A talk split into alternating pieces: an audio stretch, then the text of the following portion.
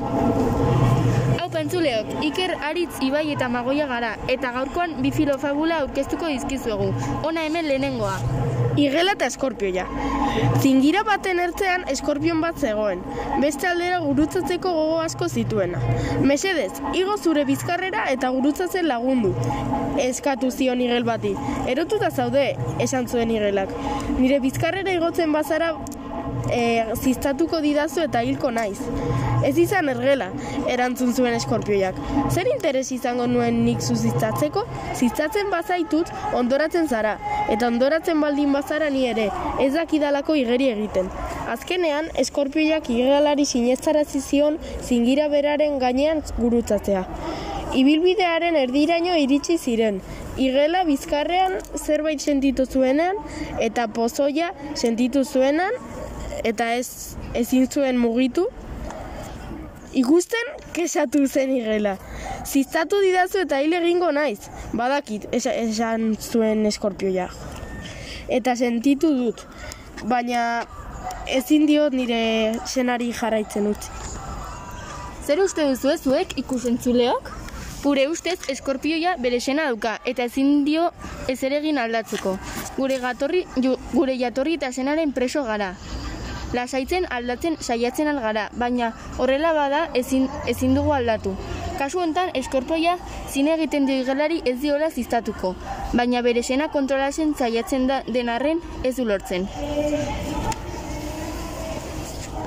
Bueno, hemen beste hausnarketa.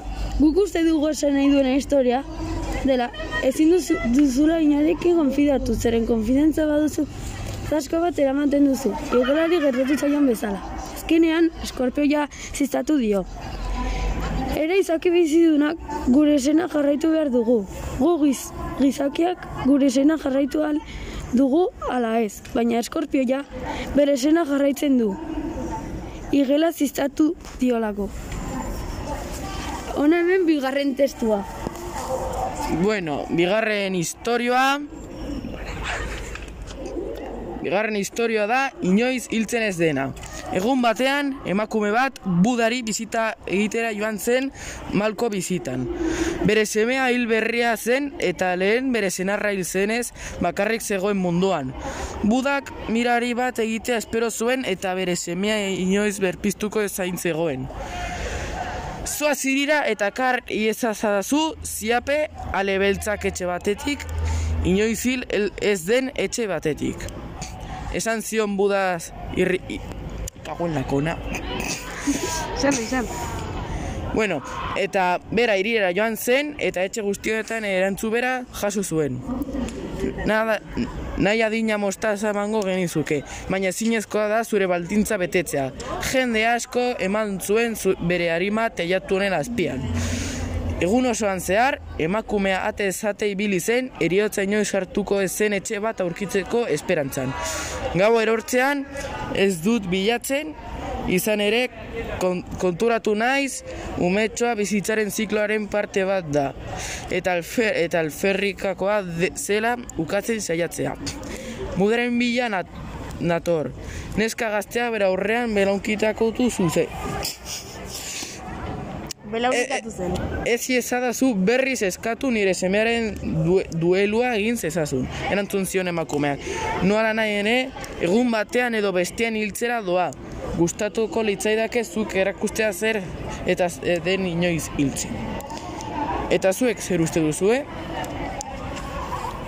Ba, ba, ni uste dut gure, ni uste dut ezin dela hilda dagoena bizitzara berriro ekarri.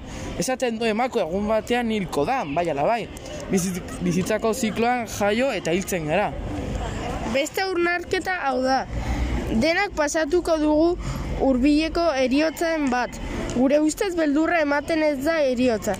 Baizik edo eta mina edo pertsona horrek pasatu ahal duena. Gure gizartean eriotza ziklo bat da eta ezin diogu aurre egin. Naiz eta min asko egin. Ez digute eriotzaren inguruan hitz egiten, tabugai bat delako. Bueno, eta zuek zer uste duzu, eh? Hau izan da gaurko saioa. Espero dut gustokoa izana. Agur!